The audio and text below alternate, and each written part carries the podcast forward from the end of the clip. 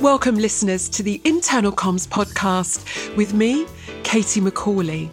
Now, when we launched the show back in January 2019, I imagined we might attract, say, a few hundred listeners in the UK.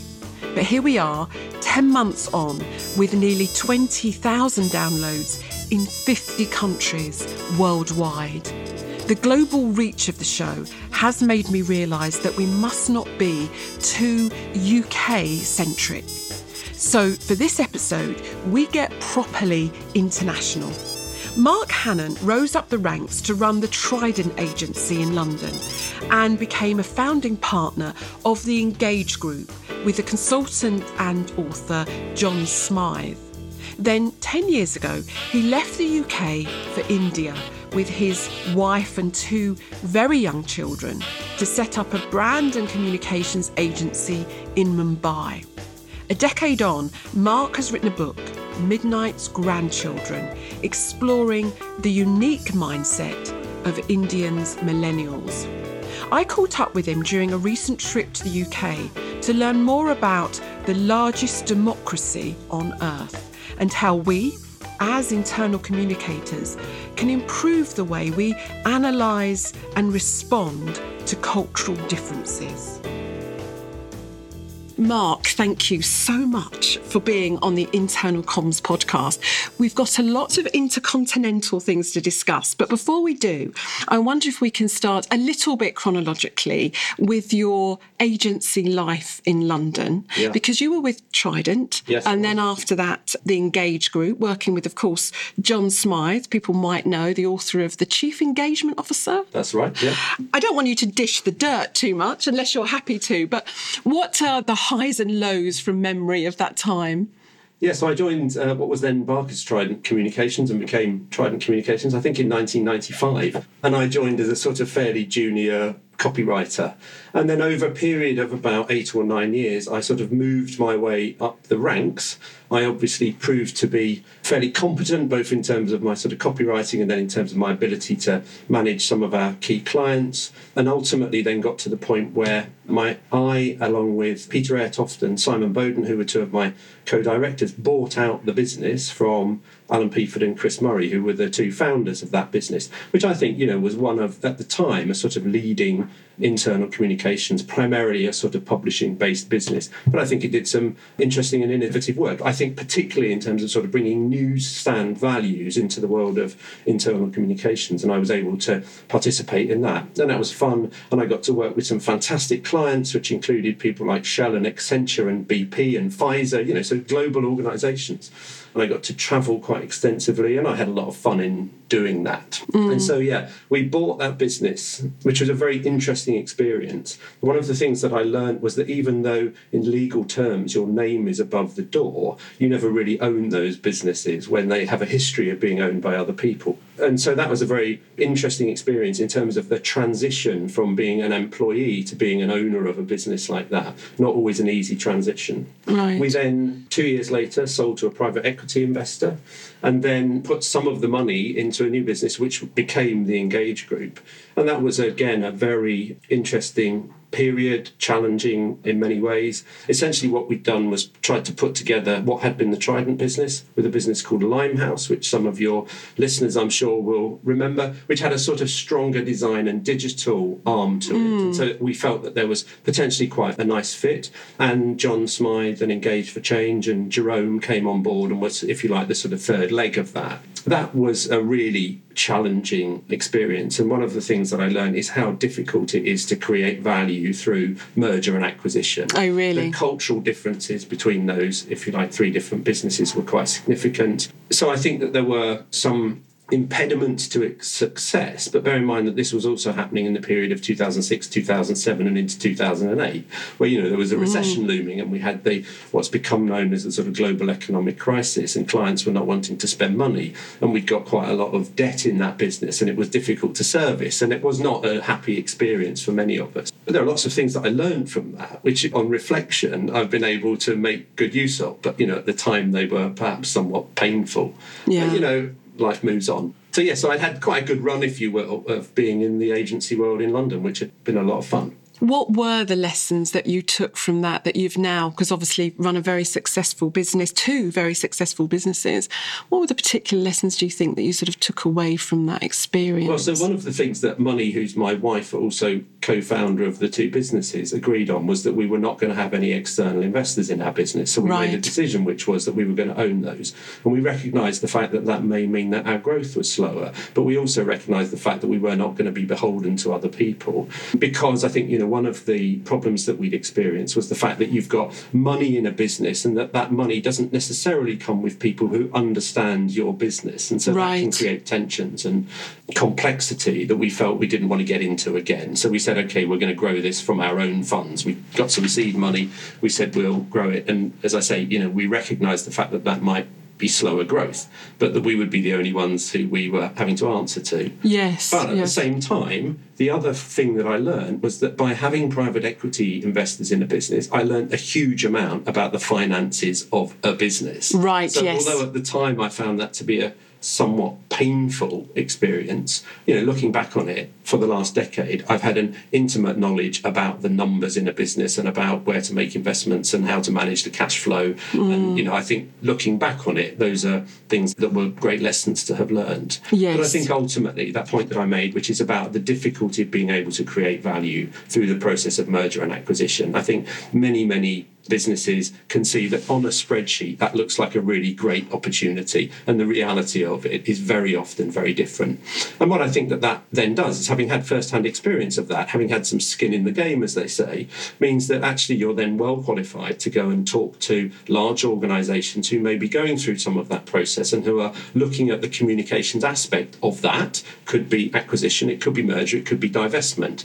But you're then qualified in a sense to Yes. be able to go and act as an advisor because you've been through it, perhaps on a different scale, but you've learned some of the lessons. And I think that that was also something which I benefited from. Yeah, no, I can totally understand. You understand the language, you understand what they're what they're trying to achieve through the merger and acquisition, Yeah. and how important the numbers are, and how they often do drive the story. Basically, Yeah, but also what you learn, I think, is how important the cultural aspect of it is. And Right. that's an area where you really need to invest. And when I say cultural, I think you know ultimately that comes down to a communications activity, and a lot of the failures that we see in that process of merger and acquisition mm. ultimately comes down to the fact that people haven't got a good communications plan in place. They fail to recognise the significant challenge of bringing together organisations that have different histories and different cultures. Yeah, absolutely. So, what prompted then the big move? Because you had young children at the time to think, I'm going to go off and I'm going to start a new life and set up new businesses in India.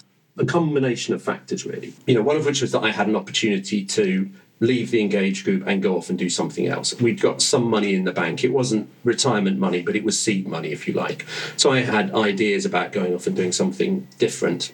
There are two drivers for it, really. One of which is familial, because my wife, Money, is ethnically Indian, born in Africa, grew up in the north of England, and we had been an office romance. We'd both been working together at uh, Trident Communications. She has family in India. I had a growing knowledge of and interest in India as a place, and we, as you say, had two young children. Our daughter was then one year old and our son two and a half. So, you know, they are ethnically half Indian. And I thought that it might be interesting for them to go and spend some time in India, to know their Indian born cousins, to be able to learn Indian languages. In part because I could see the rise of India as part of, if you like, the rise of Asia. And some of that came to me in a professional context. So, for example, we'd had Corus as a client, Yes. which you will remember had been British Steel, you know, a significant member of the FTSE 100. Yes. And it was then bought by an Indian company called Tata Steel. Yes. And we watched that.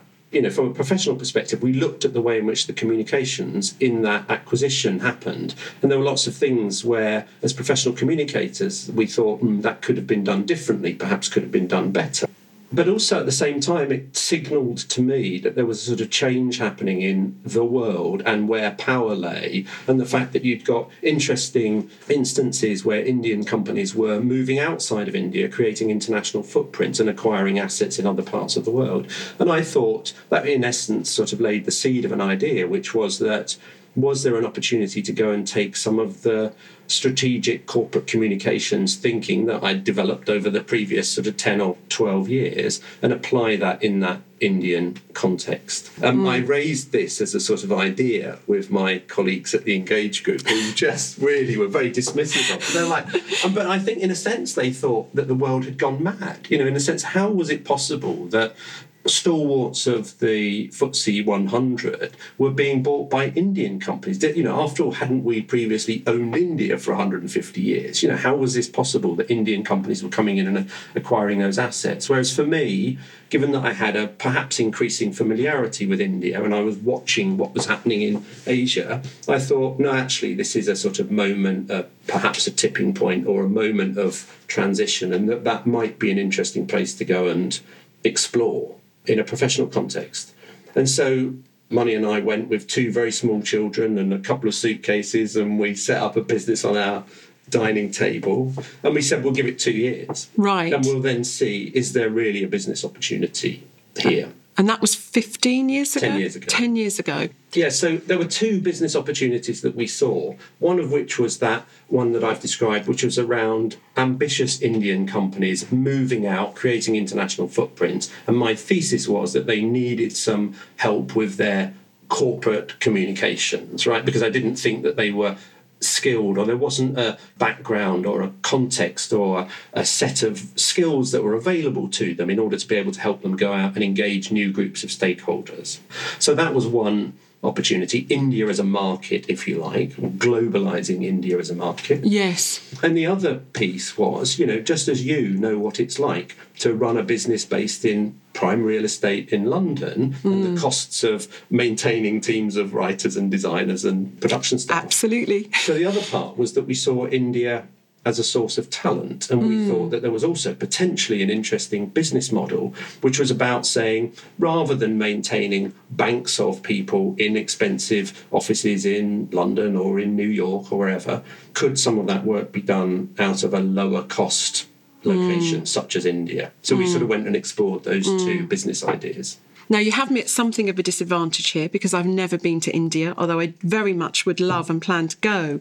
But paint me a picture of Mumbai. You're landing there with two very young children. Yep. And I did do a little bit of reading, as I say, because I've not been, and I found this amazing Lonely Planet description, which says something like Mumbai, formerly Bombay, of course, is big full of dreamers and hard labourers, starlets and gangsters, stray dogs and exotic birds. It's got some of Asia's biggest slums as well as the world's most expensive home. It's got tropical rainforests. And it's also a powerhouse, of course, yeah. of, of finance and fashion and so on. And uh, it says a pulse point also of religious tension. So this sounds like this most amazing place of high contrast. What was it actually like getting to grips with living with a young family in a place that sounds so different from London.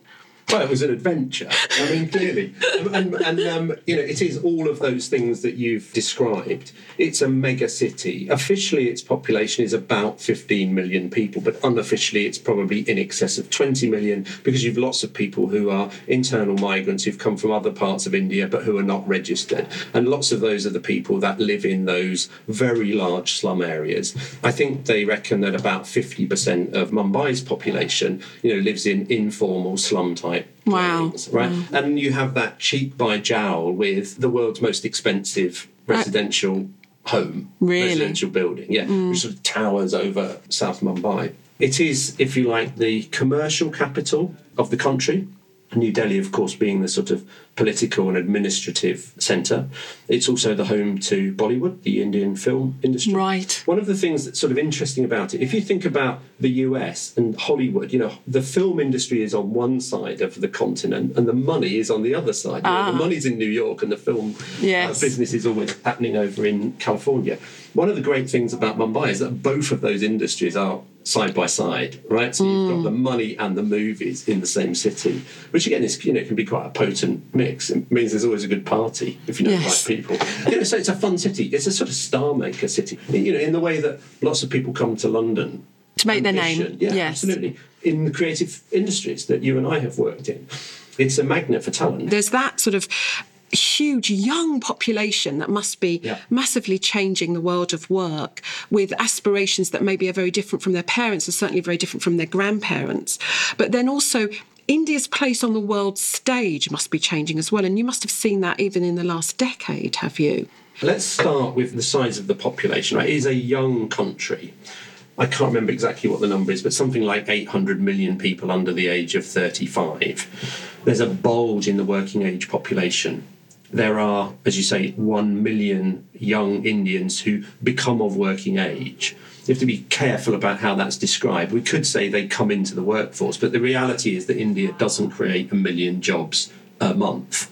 But there are that volume of people who are of working age. Now, that's a huge potential for India, what's described as its demographic dividend, but it also poses significant challenge to its government in terms of, you know, how do you create or how do you enable private business to create the jobs that are going to keep those people satisfied and meet their aspiration. It has experienced significant economic growth over the past two and a half decades. If we just sort of step back, and this is really where the sort of premise for my book came, India has really seen two moments of transformation over the past century. So you have independence in 1947 from the British. You then get this era that was really of low growth and scarcity and lack of opportunity for about five decades.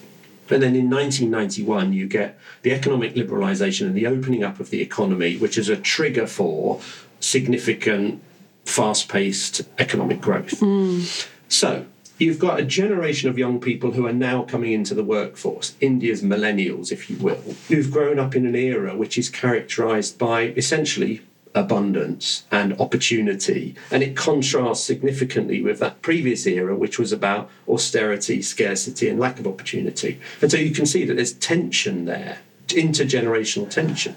Um, and the reality is that most institutions, and when I say institutions, you know, I mean the family, marriage, the workplace, and to a degree the world of brands, where all of the structures and the systems and the processes and the policies are actually all geared to that previous era, which was about lack of opportunity. Yes. And these young people are coming into, if you take the workplace as an example, they're ambitious young people who look at some of those structures and systems and just say, well, they're not really fit for purpose anymore. And so, mm. again, in the workplace, you've got a lot of tension. And some of the people that I spoke to in the book are people who have a responsibility, if you will, to try and figure out how they're going to change their organizations in order to make them a bit more welcoming for that ambitious young group of people who are now coming into the workforce. And you've got another two decades of it. Yeah, so you've got that, whether it's a million or there or thereabouts a month for the next two decades. Incredible. Phenomenal potential if you can harness that. Yes.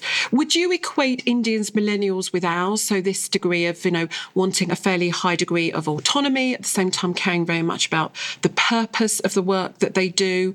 So I think there are some things about that sort of millennial mindset, if you will, which are common between the two, particularly when you look at educated urban elites in India. I ended up identifying what I thought were three kind of differences between millennials in developed markets and India's millennials. And those are these.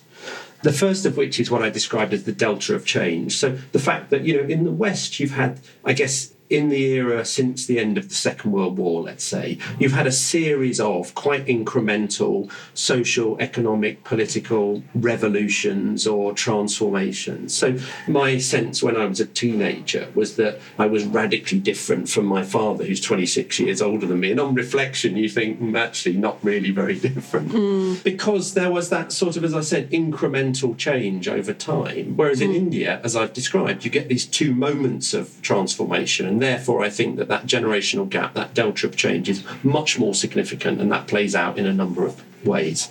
You know, there's some really interesting, innovative 21st century businesses that are doing interesting things with artificial intelligence, blockchain, and other sort of digital technologies. So, very much sort of living in the 21st century. But at the same time, I don't have to travel very far away from my home to find areas which are still essentially feudal in terms Wow. of the way in which they are ordered and the role of people and the existence and the prevalence of the caste system, for example. Mm. And you've sort of got all points in between. Mm. So, you know, in a sense, you've got almost a physical sense that India lives in different centuries simultaneously. But I also think that there's something which is more about it's a sort of socio psychological kind of thing, which is that many Indians are very accustomed to being able to live in different ways at the same time. There is an agility about the Indian mindset, which I think I don't necessarily see in my nephews and nieces who are British millennials, but I do see in my nephews and nieces in India. So, for example, you know, things which are done within the family context, which might be about what you eat. So, it might be that your home environment is vegetarian and that you don't drink alcohol, but you're very comfortable going out and eating mm. what would be described as non veg food outside and drinking alcohol. That may represent itself in terms of the way in which personal relationships are managed and, you know, the ability to act in one way at home and then to act in a different way way in another environment. I think one of the areas that's, that's very interesting is the role of women and the degree to which women are achieving some degree of equality in the workplace, which may not be reflected in their home environment. Interesting. Yeah. Yes. And yet that ability to be able to navigate that complexity, to not see things as black and white, but to be comfortable with that ambiguity is something which again I think distinguishes Indians and particularly Indians millennials. Mm, and yeah. then the third piece is this you will be aware of, and many of your listeners will see stuff like, for example, the Deloitte annual millennial survey, yes. where they go to lots of parts of the world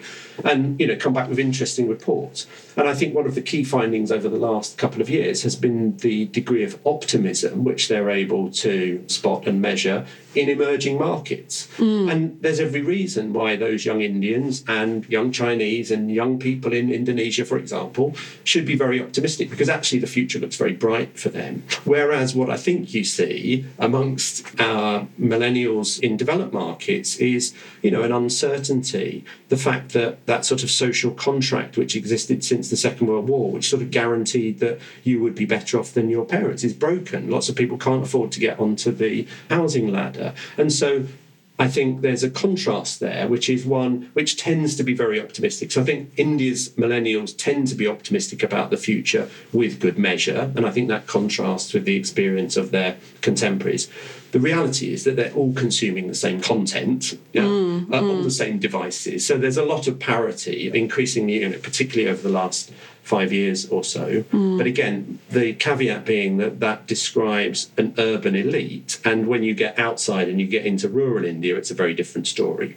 So I think that lots of the young Indians that we employ in our businesses have much more in common with the young people that you employ in your business yes. than they do with their rural cousins. So there's quite a divide, I think, between urban and rural. Right, India. yes. And ultimately, I think you'll have a kind of trickle down effect. So there is aspiration, but it hasn't yet manifested itself to the same degree in other mm. parts, in more rural parts of mm. India. But you've got really interesting scenarios in some of what are described as the tier two cities. So not the large metropolitan mega cities, but you know, they're big cities. They've got populations in excess of a million people and increasingly affluent young populations coming into the workforce and becoming consumers. Yes. Your book helps, I think, communicators grappling with cross cultural issues from a business perspective. And you do look at some academic work and some theoretical work. And I just wondered if there might, might be a moment just to skip to that briefly. I was curious by your mention of the Dutch social psychologist Gerald Hofstede. He did some interesting work at IBM in the late 1960s and 70s, didn't he? Where he sort of researched the views of IBM employees around the world, is that right? To understand the nuance nuances of what was going on in their minds from a cultural perspective. Is that fair? Is that a fair description? Yeah, it's a very fair description. He developed this thing which I think is called the cultural dimensions theory. And he had a set of six measures that he looked at in terms of being able to contrast different cultures or measure, if you will, one culture against another culture and that's work which I'd been aware of for some time, and I thought that that was quite a interesting construct as a starting point in terms of thinking about how Indians and particularly Indian millennials compare or contrast Yes. to people in other parts of the world. So you've got things like the hier- hierarchy is one of them. You know, and India is clearly a very hierarchical society, and there's a great deal of deference to elders, to seniors.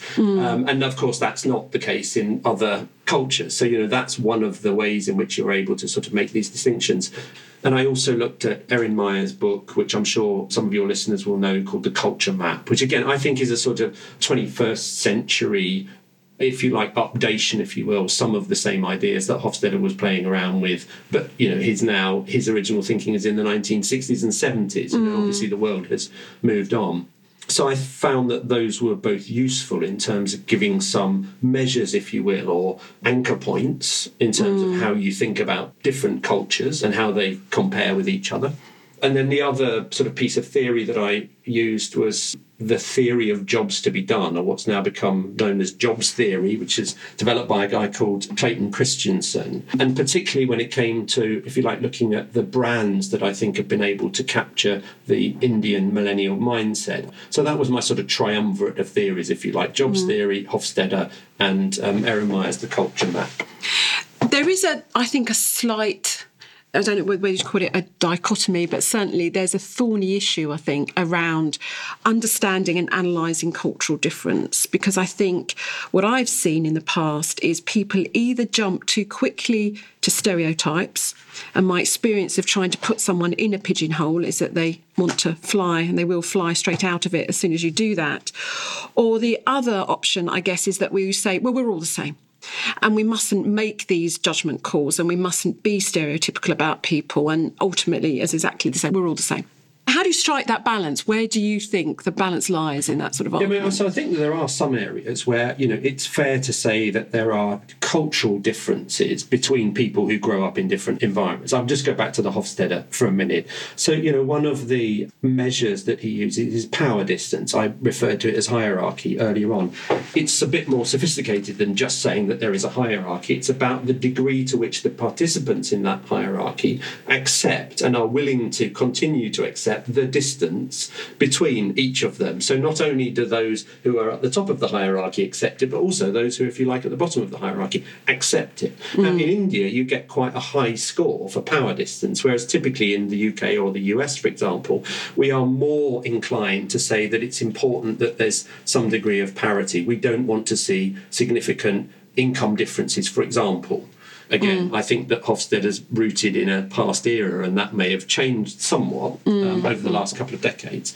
But you know, I think it's reasonable to say that Indians are more willing to accept that high power difference than are people in Western mm. democracies. yes, absolutely. One of the other measures that he uses is indulgence.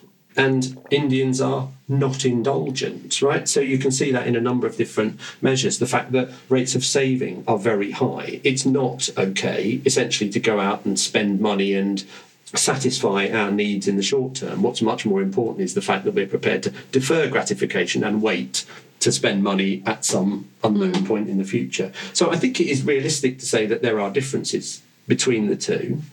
I think, to your point, sometimes we use this idea of cultural differences actually as a way of sort of sweeping under the carpet a whole load of other stuff that it's actually sometimes a bit too difficult to get to grips with. You know, Yeah. And we kind of go, oh, well, they're like that, you know, Yes. and we're like this, and we'll kind of accept that. And actually, you know, one of my conclusions is that we have much more in common than we have differences. Yes. But I think that we're sometimes unwilling to really get to grips with that. And so this idea of sort of cultural difference is sometimes used as a way of not addressing issues that probably warrant a little bit more thought. So, if you were giving advice to someone who's listening who is grappling with the challenge of communicating with a highly diverse multinational audience, what's your biggest, most important piece of advice for them? Any time that you give a presentation about communication, you end up saying that we've got two ears and one mouth and we should use them in proportion. Listening, I think, is absolutely key. But also being able to step back and think about what are my prejudices, and I don't necessarily mean prejudices in a negative way, but you know, what is the context from which I come, and what are the things that I make assumptions about that other people are making different assumptions about, and how can I ask questions in order to be able to uncover what their context is, mm. and then be able to make some assessment about what my context is, and to find the areas where we've got some area of commonality. Yeah. Which brings me neatly on to my next question, which is all those listeners that might have a proportion of their global workforce in India and thinking about segmentation and tailoring their message and their content for those Indian employees. How do you best do that? What are the things that you need to be mindful of in really creating engaging content and communications for that workforce? Yeah, so one of the things that I think we see in Western organisations, let's use the UK as our starting point, is this sense that open and transparent communication is to be valued. It is something that we aspire to. So putting senior leaders in front of the people within their business and opening them up to interrogation is seen to be a good thing to do. And we spend time trying to equip those leaders to go out and be able to perform. And sometimes it doesn't come naturally to them, as you well know. Absolutely. You kind of work hard in order to help and support them in doing that. But you're doing that in a context where, in which the audience, if you like, so the people that you're wanting them to engage with, the people that you're putting in front of, also have a kind of confidence about themselves in terms of being able to ask sometimes some mm. difficult questions. Yeah, they can be challenging and they want to know and they feel that that could be a bit more of an equitable interaction. And you don't get that in India. Right. right so okay. you've got again highly deferential culture where you know you could put a chief executive in front of a group of people. They won't ask him difficult questions because it's just culturally not the thing that you do one, you don't necessarily have the confidence yourself to go out and ask those challenging questions, and you sure as hell don't do it in front of a group of your peers and potentially put yourself in an embarrassing position. And you don't do that because it just goes against everything that you've known since the day of your birth. Right. In terms of how you react to and respond to people who you deem to be your seniors, your superiors. So I think, you know, in terms of thinking about how you would engage audiences, you've got to be able to put yourself in the shoes of those people. And I think that inevitably involves spending time with them and understanding what their sentiment and what their sensibilities are before saying, right, I can put something in place in terms of how we're going to engage you. Yes, no, that makes perfect sense. You now have two businesses, obviously, in India. I'm curious about both of them because one, obviously, you're creating communications for Indian companies with presumably both an Indian and international workforce. On the other hand, you're also providing organisations around the world on all continents with what you're calling creative as a service. Yeah. I've heard of SaaS, but do you want to talk me through creative as a service and how that works and possibly how the whole notion of outsourcing has changed in 2019 and continues to change? I wrote a blog which you can find on LinkedIn um, a couple of months ago, and I started it by saying what a difference a decade makes. Because 10 years ago, I was sort of knocking on doors and saying, I've got this idea which is about saying, could we do some of that production work? From India. Even my co-directors at the Engage group were very kind of dismissive of this. And I talked to other people and they were like, no, that won't work. You, you won't be able to get the quality. And so we're not interested. Now, you know, I was here in um, London in June. I was speaking at a thing called the UK India Week and there was a round table which was about creative industries. And you know, the discussions that I were, was having around that table and then with people after the event were not about does it make sense to outsource stuff to India. They were like, obviously that makes sense. but you know, the questions were how much of it can you do? Can you do this part of our sort of production workflow, how would that work? They're very sort of technical questions about how am I going to plug into that? At what point am I going to be prepared to release that? What are you going to do with it? What guarantees are you going to give me? You know, mm. so it's not about is that a good idea anymore.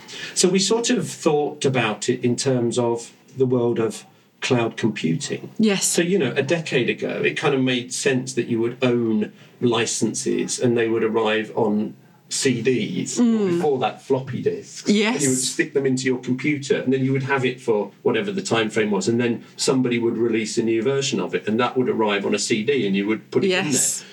You know, now, of course, you buy your Adobe Creative Suite as a service, yeah, and you pay for it on a month by month basis. And if you've got a peak month, then you buy extra licenses. And then when you've got a lean month, you don't. Yes. Yeah? And so we said, well, why don't we apply that sort of principle to the world of production support? So, you know, rather than maintaining a full standing army of production people mm, mm. yeah, doing your page makeup or your annual report work or your film production work, why don't we say, let's make that available, if you like, on a pay as you go, as and when needed mm. service. yeah. And yeah. so that's, if you like, the principle behind the creative as a service model. As people are grappling with shrinking budgets, the need to do more with less, work becoming more of a sort of thing you do, not a place we go, we've got rising cost of real estate in all these cities.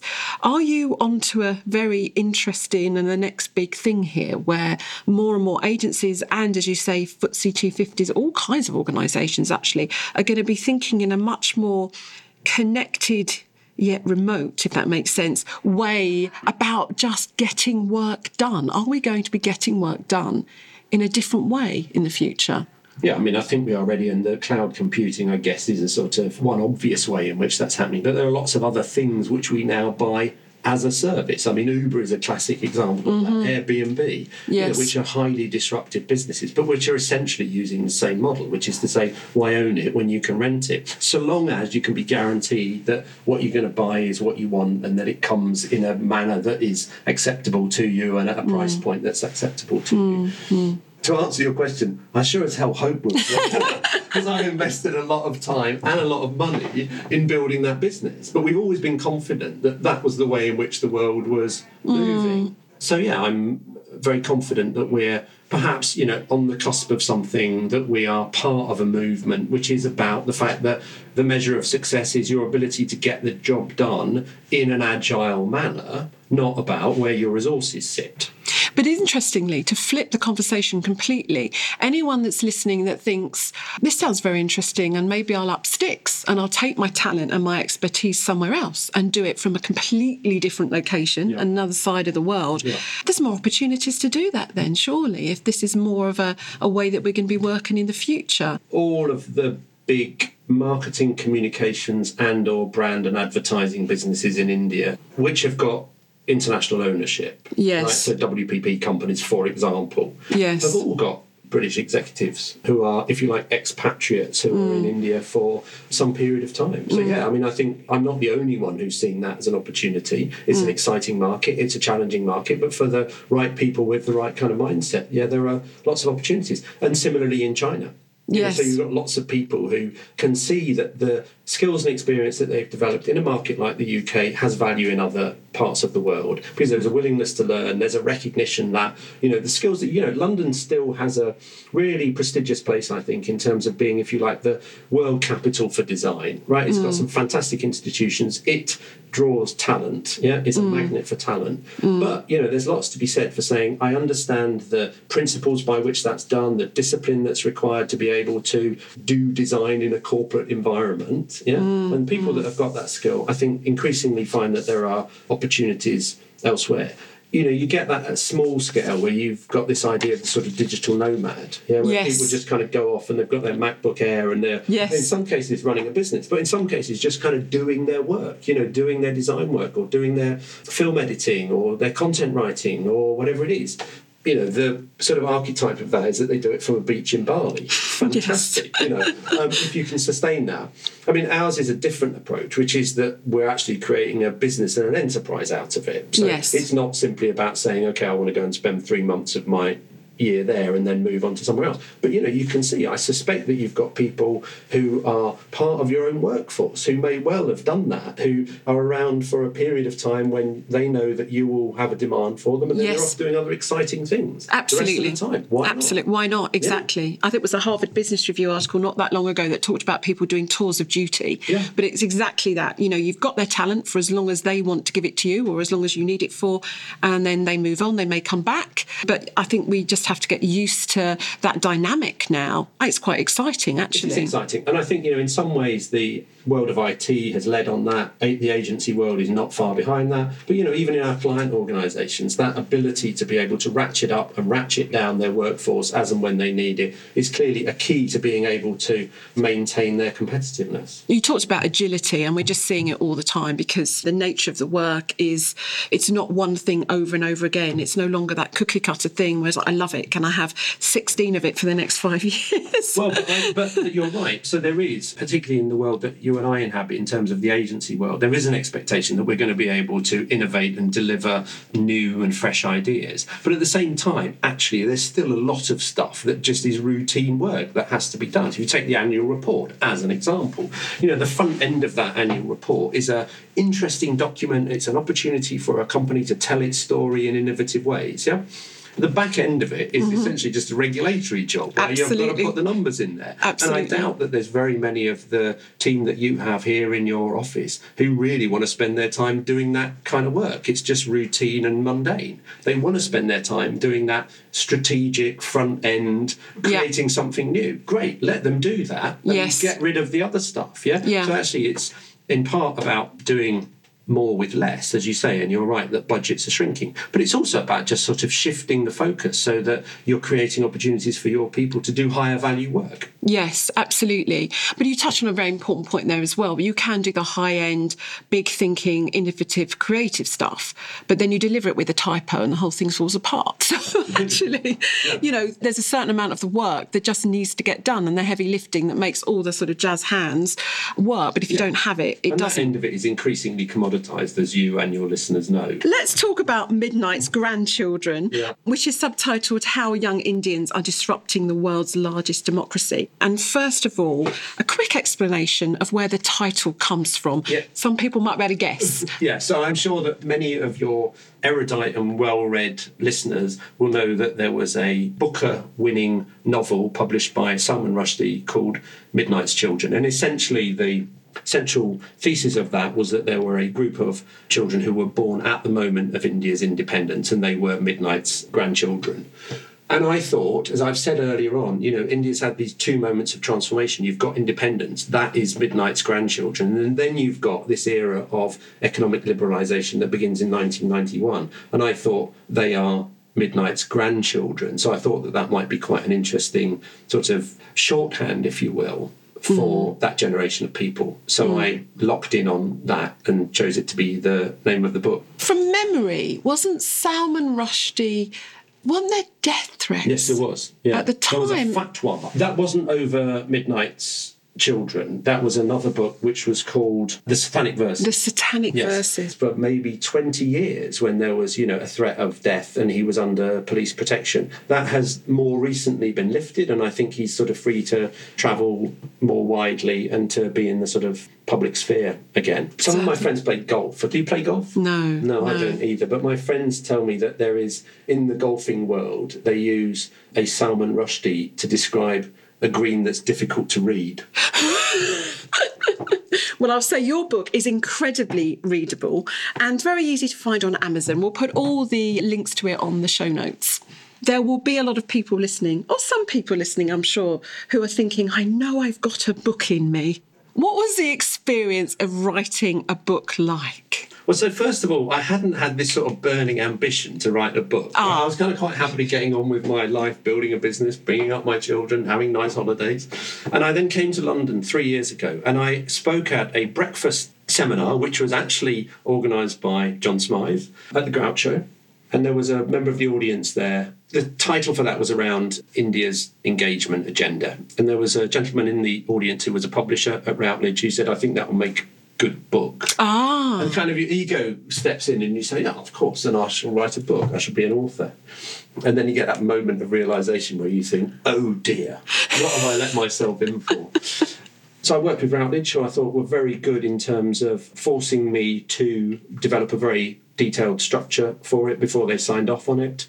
I think that was very helpful. And then I basically sort of didn't go to work for a year. And again, right. great thanks to my wife who stepped in and allowed me to take that time off in order to be able to go around, do all the interviews, and then sit down and write the book. I found it to be very exhilarating and at the same time challenging process.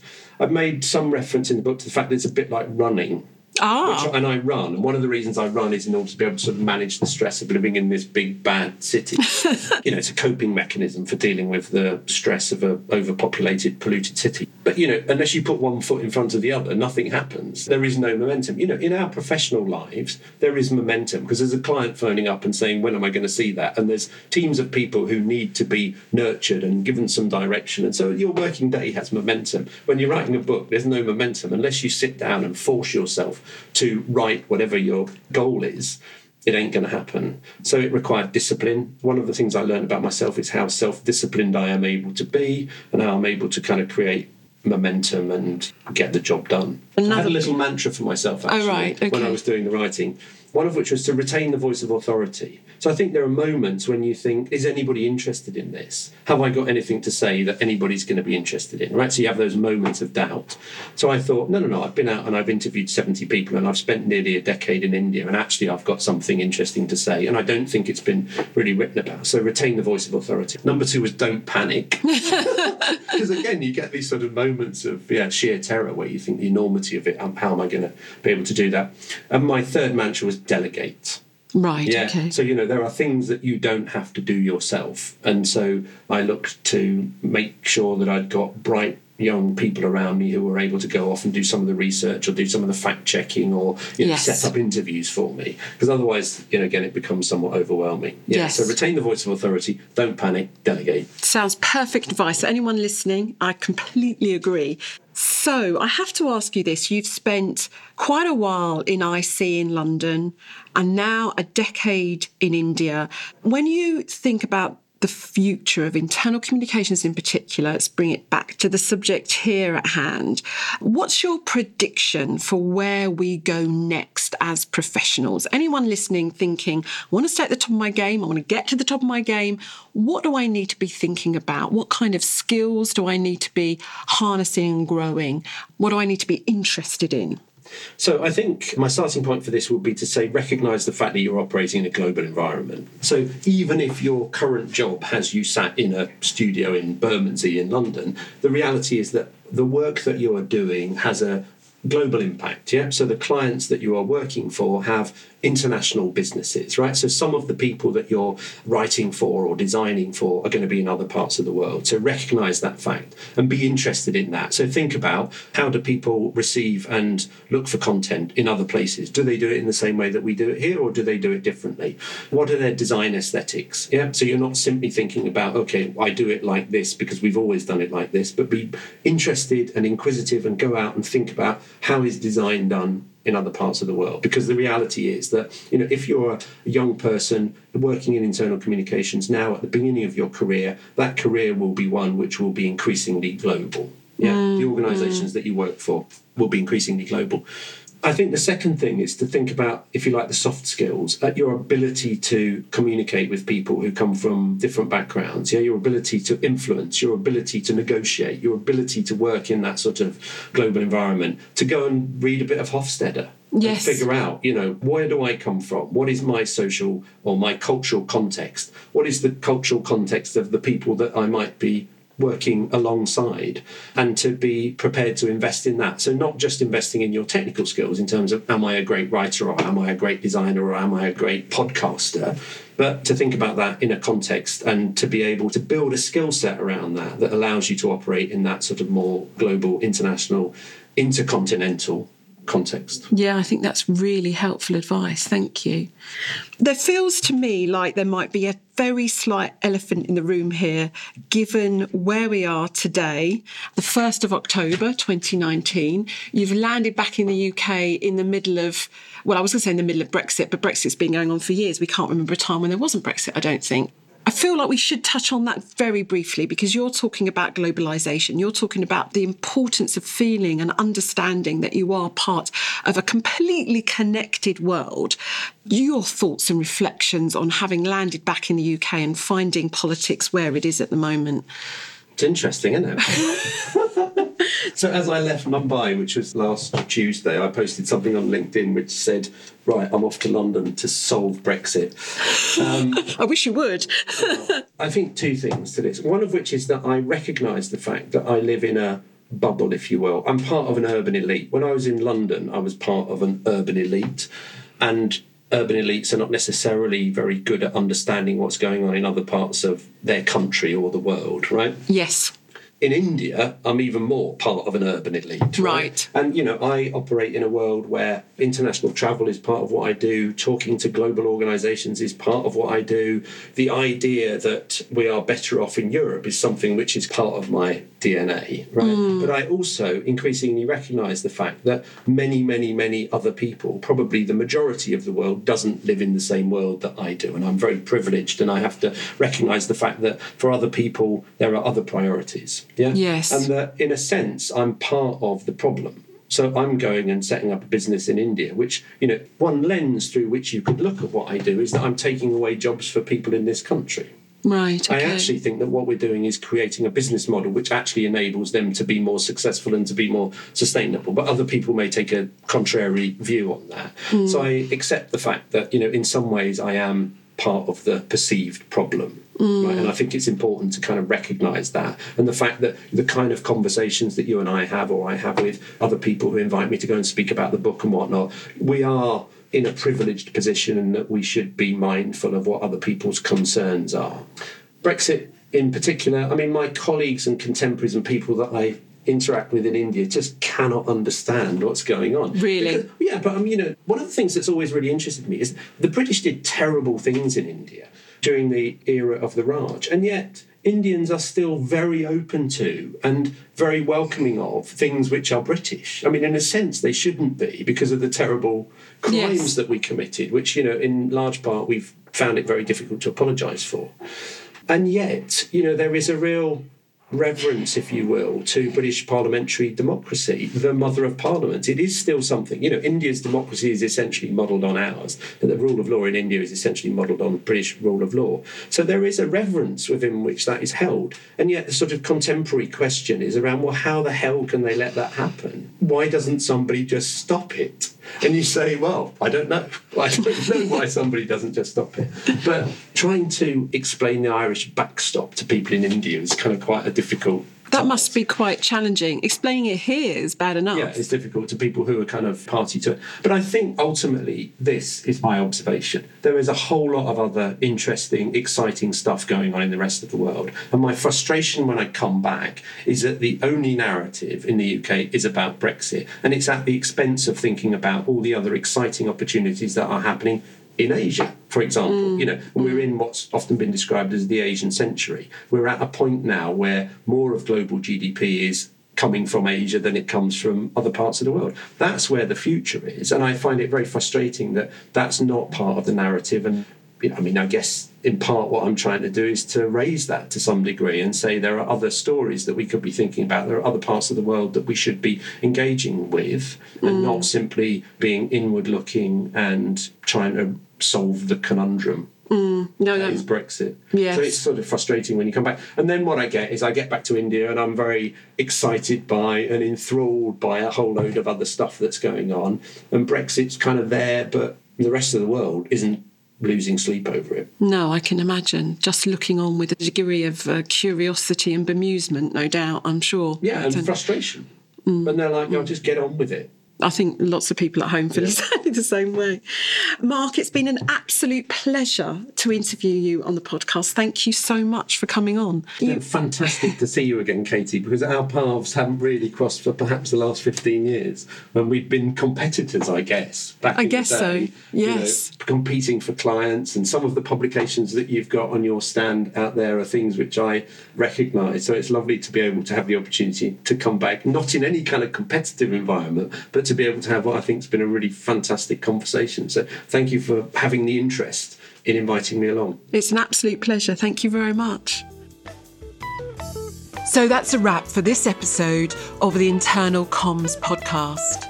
All the resources we mentioned are in the show notes on AB's website. Pop along to abcom, abcomm.co.uk. And while you're there, you might like to sign up for our monthly IC newsletter. It's called I Saw This and Thought of You. It's full of newsy nuggets about comms, as well as updates on the show and the latest on my recent talks and presentations. If you're enjoying the show, please help us make this podcast more discoverable for other internal communicators out there. Now, I'm told the best way to do this is simply to rate the show on iTunes or subscribe on your favourite podcast platform. So, I'd just like to say thank you to everyone who is supporting the show from Finland to Thailand and all points in between. You make it all possible. So, until we meet again, remember, it's what's inside that counts.